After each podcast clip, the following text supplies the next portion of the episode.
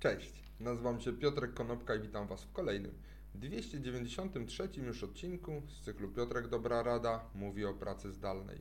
Dzisiaj powiem kilka słów na temat tego, jak po okresie pandemii pracownicy powinni bądź chcą być wynagradzani. A pracodawcy oczywiście są bardzo skłonni do tego, żeby pracownicy w końcu wrócili do biur, tak szybko jak to jest możliwe.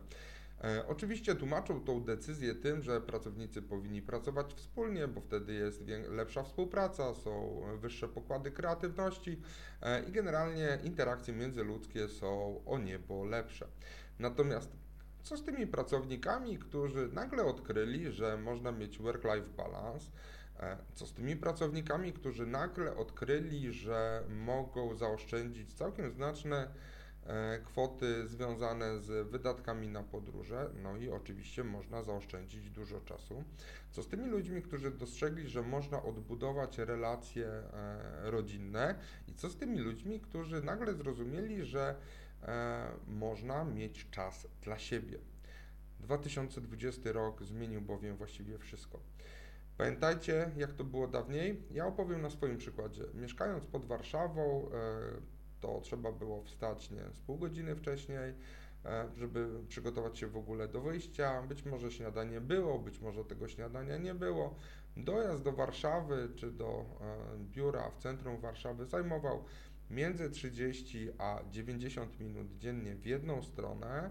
Przyjmijmy, że to była godzina dziennie w jedną stronę, czyli dwie godziny na dojazd plus pół godziny na przyszykowanie się.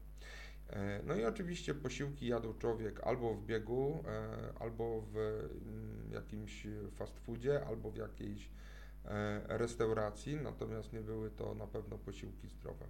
Jak wygląda to teraz?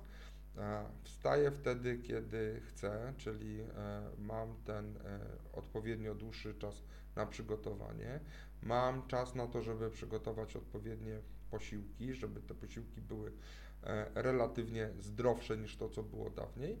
Mam czas na, e, czy odzyskałem czas na to, żeby znaleźć chwilę dla siebie, no i wydaje mi się, że ten work-life balance bardzo się poprawił. I teraz mm, Apple i Google i na przykład bardzo e, wiele banków inwestycyjnych takich jak JP Morgan Chase czy Goldman Sachs mówią o tym, że pracownicy powinni wracać do biura natychmiast. Facebook podjął decyzję taką, że pracodawca ma prawo obciąć pracownikowi pensję, ponieważ jeżeli ten pracownik nie pracuje stacjonarnie albo przeprowadził się gdzieś i pracuje z miejsca, gdzie są niższe koszty życia, to Facebook jako pracodawca obetnie temu pracownikowi wynagrodzenie. Ale co się stanie, jeżeli wszyscy pracownicy odwrócą tą sytuację? Bo wiadomo, że jako pracodawcy powinniśmy płacić godnie pracownikom za ich wykonywaną pracę.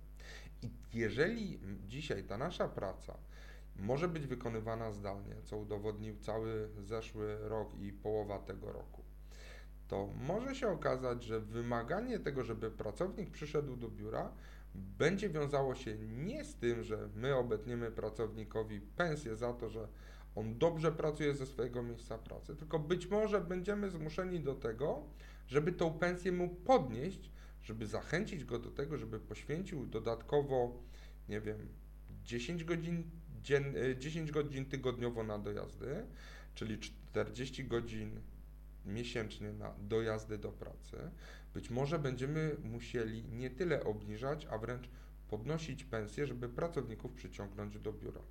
I to już jest kwestia bardzo dużej zmiany mentalności zarządzających. Czy warto ponosić koszty związane z utrzymaniem biura, czy warto ponosić dodatkowe koszty związane z pokryciem kosztów dojazdów pracowników do tego biura. I myślę, że następnych kilka miesięcy przyniesie nam odpowiedź na to pytanie, jak to w rzeczywistości będzie wyglądało.